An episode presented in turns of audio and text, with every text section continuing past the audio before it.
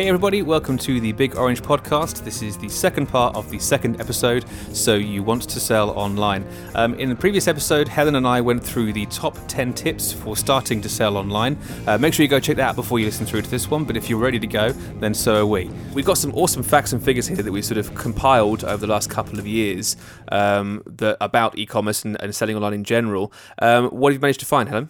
Well, let's start with our provider of choice. In the US, uh, WooCommerce takes up 23% of e commerce platform market share, followed by Shopify and Wix. Uh, so that's 23, 21, and 15% respectively. Wow. So we obviously choose the market leader for e commerce platforms. It plugs into WordPress, which is obviously a CMS that loads of people are mm. used to hmm. using. So you're, if you're already familiar with it, it's just an extension of that.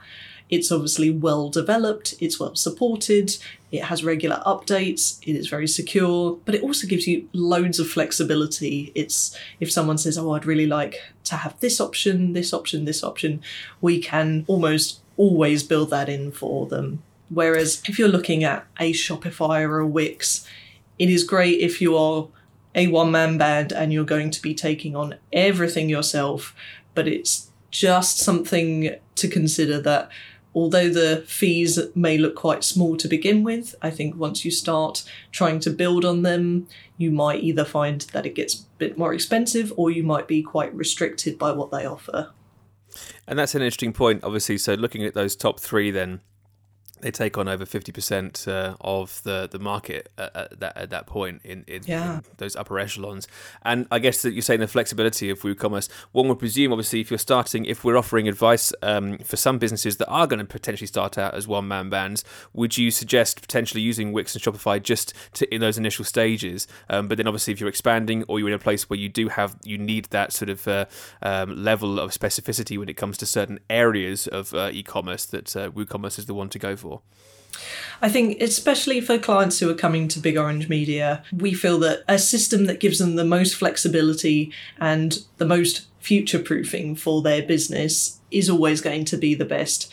You wouldn't want to be running a shop for a couple of years and then be like, oh, I have to build the whole thing over again in a different system just because you've sort of hit a, a wall of limitation. So it's always good to consider ahead where you might want to go with your store um, in the future, just so you don't feel hindered in in a relatively short space of time. Hmm, you don't you don't fall foul of things that uh, potentially didn't think of initially. I guess exactly, yeah, and that's another great point is that you might suddenly have a great idea one day and go, oh wouldn't it be awesome if we added that onto the website um, and sort of working with an agency like Big Orange Media, you know, we can be super flexible um, in providing that service for you.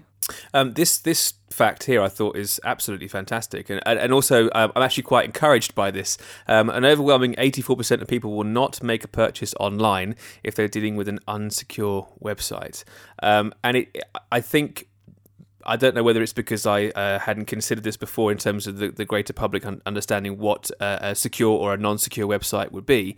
Um, but uh, presumably, the little padlock in the top corner there, which uh, allows shops to run and have card details dealt with securely and all that sort of thing, is imperative, certainly with 84%.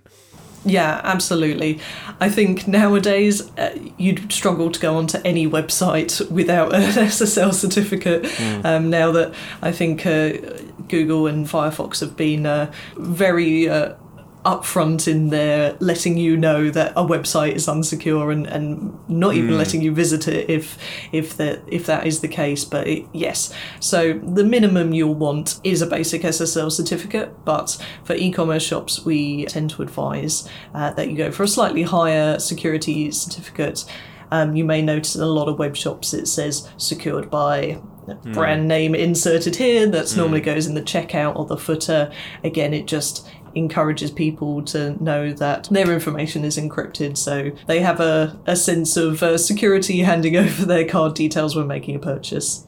Absolutely, and for reputation's sake, that's that's paramount, and it's certainly in the steps that we mentioned um, earlier. That falls under everything from payment provider uh, and legal, um, yes. all the way down to obviously the feedback that you receive from a client yeah. to ensure that that information that that, that, that SSL is in place um, and that everything is above board. Yeah, absolutely. Yeah, really, it's really, really important. Okay, uh, what other facts have you got for us? So, one thing people might not consider is overall how low conversion rates may be. The average e commerce conversion rate varies from 3 to 4%. Which doesn't sound like a lot. Goodness um, me. So, what does that mean in terms of conversion rate? Sorry. So that will mean people who visited the website, how many of those actually completed a purchase. Ah, gotcha. So I think it's just something to be quite realistic about when you start your store. Um, this is why we emphasize the promotion and marketing alongside. If you don't have any of that and you just send your store out into the wild, you're you're likely not to get anything near to that conversion rate. So it's really important to encourage, to be conversational with your uh, with your clients, uh, with your customers, and just you basically got to keep thinking of fresh ways to encourage people uh, to be to be making a purchase from you or to be repeatedly purchasing from you. So that's obviously um, you could look at conversion rates not only from the promotion uh, that you do to get them onto the website, but then also when they've landed on the website to actually make a sale to, to, to, to for them to buy something. Um, yeah, and, and presumably also in that three to four percent, then you're looking at anybody that lands on the site so you're going to want, as we mentioned before, the user experience to be nice and slick, easy. They can get to what they need to do. They can find the product they want, stick it in their basket, get to the checkout, and buy it as easily as possible to try and keep that rate as, as high as possible. But three to four percent, that's encouraging for some people potentially who may be a bit disenfranchised with looking at it thinking, oh no, it's so low. Yeah, exactly. So if we're getting above that, then we're actually above average. Fantastic. But one thing to consider here is is another another stat we have, which is uh, optimizing the checkout process mm. uh, throughout user testing and other means can increase conversion rates by thirty five percent. So just focusing on optimizing your checkout alone can increase that conversion rate by thirty five percent of the three to four percent that is. well, I mean, if that's the, if so, that's the hundred percent. Uh, you know, if you're talking about hundred percent of the people that are buying things yeah. from you, that's still you know that could be quite a lot, and uh, exactly. uh, depending upon the, the traffic on your site.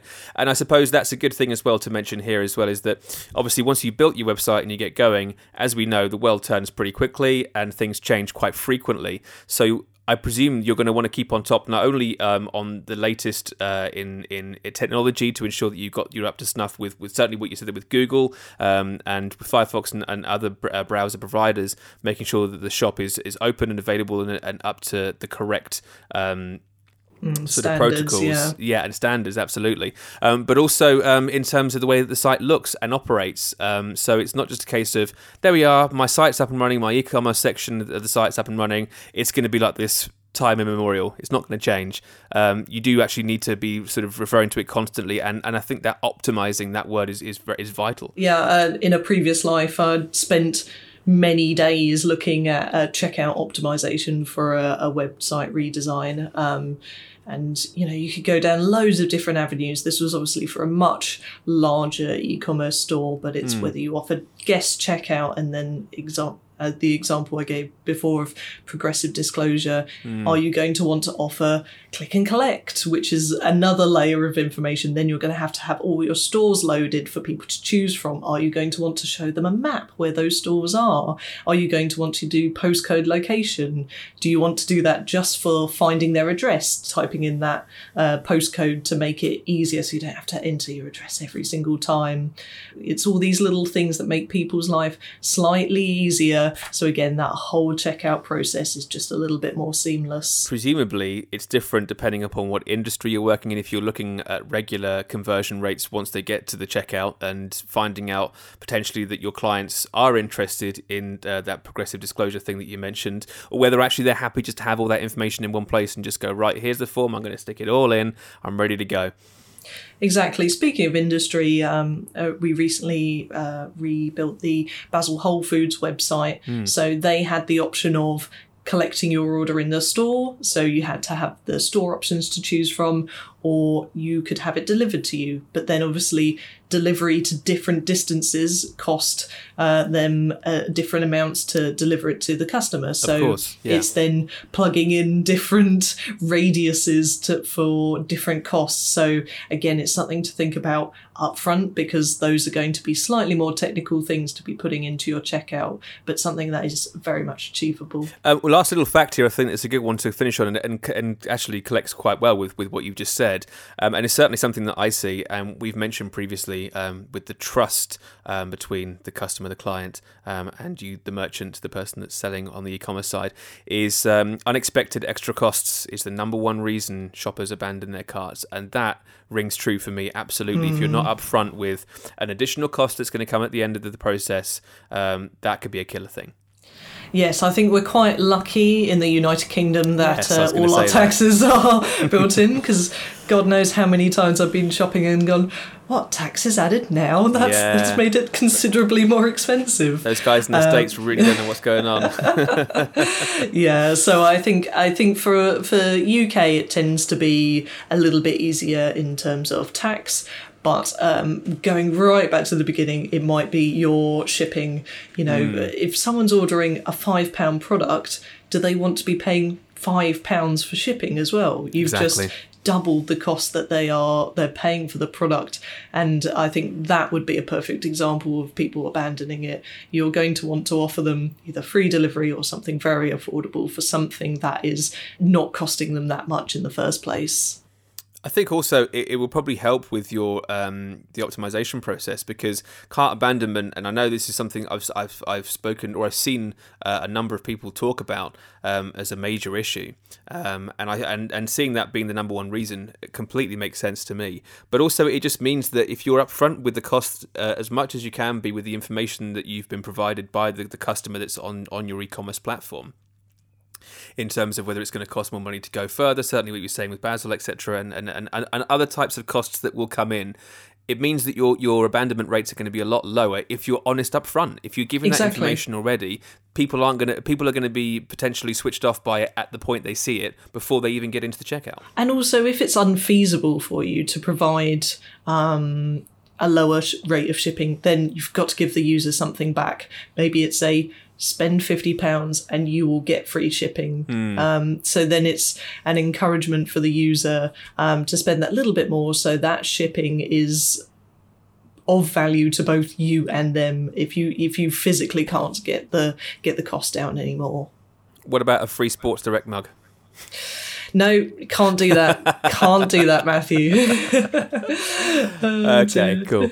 Uh, cool. So uh, moving on into this sort of last section here now, uh, we've we've got our, our ten commandments, if you will, of uh, e-commerce.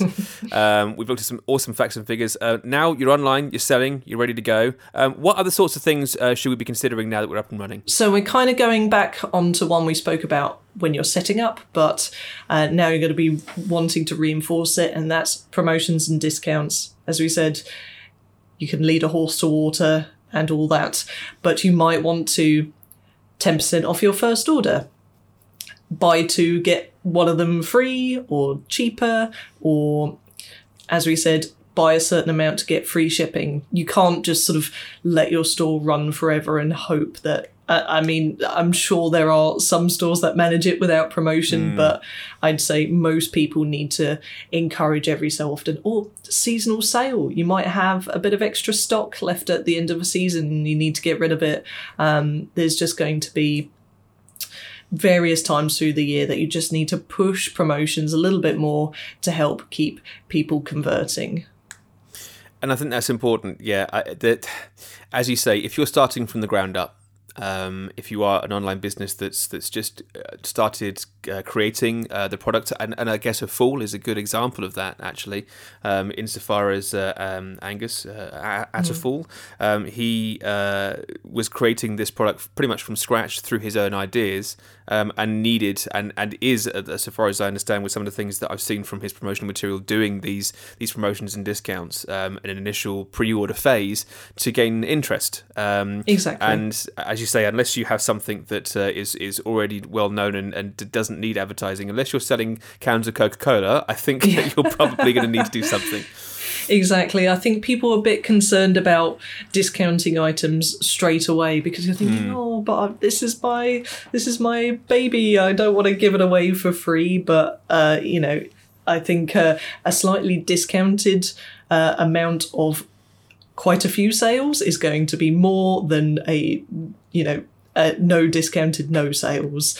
Um, exactly. So it's it's just weighing up the, the balance there, but it doesn't have to be crazy. It just has to be encouraging for people. Cool. Uh, what else is there? So you might also want to consider expanding away from your own website, which might sound crazy. I've just made my website. Why, why would mm. I want to hmm. go anywhere else? Helen, you're mad. Uh, but um, how many times have you bought uh, off Amazon, eBay, or straight off Facebook this year? Me. Yes. Oh, sorry. sorry. I, literally, okay, so this morning. This, this morning, morning yeah, this morning uh, I've been looking for a new phone case, um, and I've been umming and ahhing about it. And yeah, this morning I just went straight through eBay. So I am not even sure precisely where this is coming from, other than eBay. Exactly. So that retailer could well have it, their own online store, mm. online e-commerce store as well.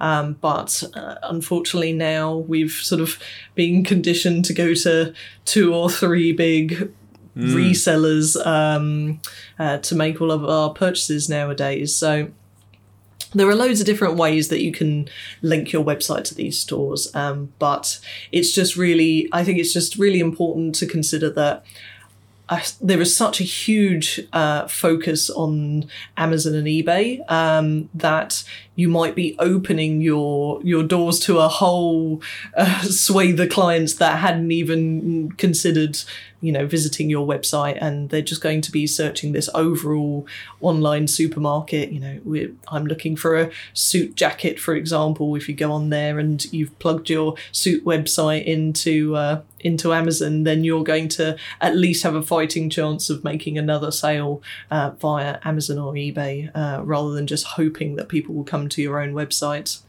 I think one of the things actually that uh, uh, that I've noticed is that when it comes to sort of very sort of either significant or specific purchases, if I have found them through Amazon or through eBay, um, and I, I, note the name of the seller or I, I, find more information out about it, I personally do endeavour to try and find a website should they have one. And I've also mm. found in certain cases, so, so away from that, so it's almost like Amazon and eBay the introducer as it were. Yes, yes. And then, and then I go and find the website that's been created for them, um, or they, they, they put together. And in some cases, I've actually found that the prices have been slightly more, um, you know, either been slightly less, or they've they've offered discounts by being on the site, etc. Just because you then practically have the the range of things that they may not all put up on on these mm. uh, these larger websites, etc. And also because you get an idea of what the company's about. And I, I find that quite endearing. I, it's something that I um, have have done on a, a number of, of different sort of transactions transactions or things that I mm. bought online that have meant more to me than just say, like I said, just now buying a phone case. It's just buying a phone case. But if it's something a bit more significant, like a Christmas present for somebody, or uh, yeah. something that's very bespoke, something that that individual would like, but I would find on even say like on an Etsy or a Redbubble, yeah, for example. Yeah. Um, but they have their own site and they have more in, in there than they would do on these these sort of aggregator sites. Exactly, and I think that's another important thing is is don't underestimate your users' ability to do their own research. Mm. And I think uh, you've got to imagine how many times you've been stood in a physical store and thought, I wonder if this is cheaper online. and you've you've jumped on your mobile phone mm. and had a hmm. quick look on Google to see if uh, see if prices differ. Um, yeah, users will do their own research, so uh, they will have a look at other websites that are either selling the same item or similar items. Um, so yes, if you can offer them a better experience, a better price on your website, um, then that will encourage them to come back in the future, you'd imagine. Cool. So we've set up our site. We have our 10 commandments. Uh, we've also put in their promotions and discounts to try and encourage people to come and also using those third party websites that we just mentioned uh, to spread your stock further online um, to places where people may already be shopping. Um, are there any next steps to sort of wrap it up here um, in terms of what you would do now that you're online? Yeah, I think the the last things are, are less to do with sort of the actual website itself, and it's just sort of generally running your business. Is I think we touched on it before, which is your customer service. Mm-hmm. Um, it can be in terms of the website. Like, do you want to offer a chat tool? I've got a question about this product. Ah, I can see someone's online and I can chat to them straight away. This is obviously imagining maybe you've got a couple of staff on your team now. You've mm. got people answering the phones. Um, but yeah do you want to have someone available online that can answer immediate questions? Um, and as we said that customer service is so important for retention of your customers because you know, we have those bad experiences and say, I'm never shopping with them ever again. Mm. So it's just preserving that relationship with customers as much as possible. And the other thing would be sort of overall customer retention. And this pretty much touches all the 10 points that we looked at before. It's doing great emails, it's making sure you're in constant communication with them, it's updating your website. So you're basically offering the best of what you could be offering. And in terms of something like email marketing, uh, you've got to be considering all your types of customers. You've got a brand new customer who's just signed up uh, to your website. Do you want to do some welcome emails that sort of introduce your business and maybe gives them different offers? Offers and gives them a different flavour of the different areas uh, that they might be able to interact with. As we said before, you could start segmenting that list. Do you want to talk to your different clients and different customers in slightly different ways? Do you want to maybe start a members only club for a specific exclusive product so people feel a bit more special, you know, so they get unique experiences and products that no one else does. So there are always ways that customer retention is evolving that you can offer that a, a, different experience that just means they keep coming back and going, I want to shop with you over anyone else. That's great. Thank you very much, Helen, for all of that. Um, so you want to set online. Hopefully, those top 10 commandments and everything else that we've discussed with you uh, on this second Big Orange podcast is of use to you and help. Um, if you want to get in touch with us to have any more information or have conversations about this or anything else that Big Orange Media provides, uh, please do. You can get in touch with us. All our information is on the website and also uh, below uh, in this podcast. Uh, we're going to be doing podcasts once a month going forward. Um, Helen, I think you'll be on the next one. Yeah, I'm really looking forward to it. Excellent. Uh, don't forget you can follow us on Spotify, on Apple Podcasts, and also check out our social social media channels across LinkedIn, Instagram, Facebook, and Twitter uh, for all Big Orange updates. And we'll see you again very soon. Cheers.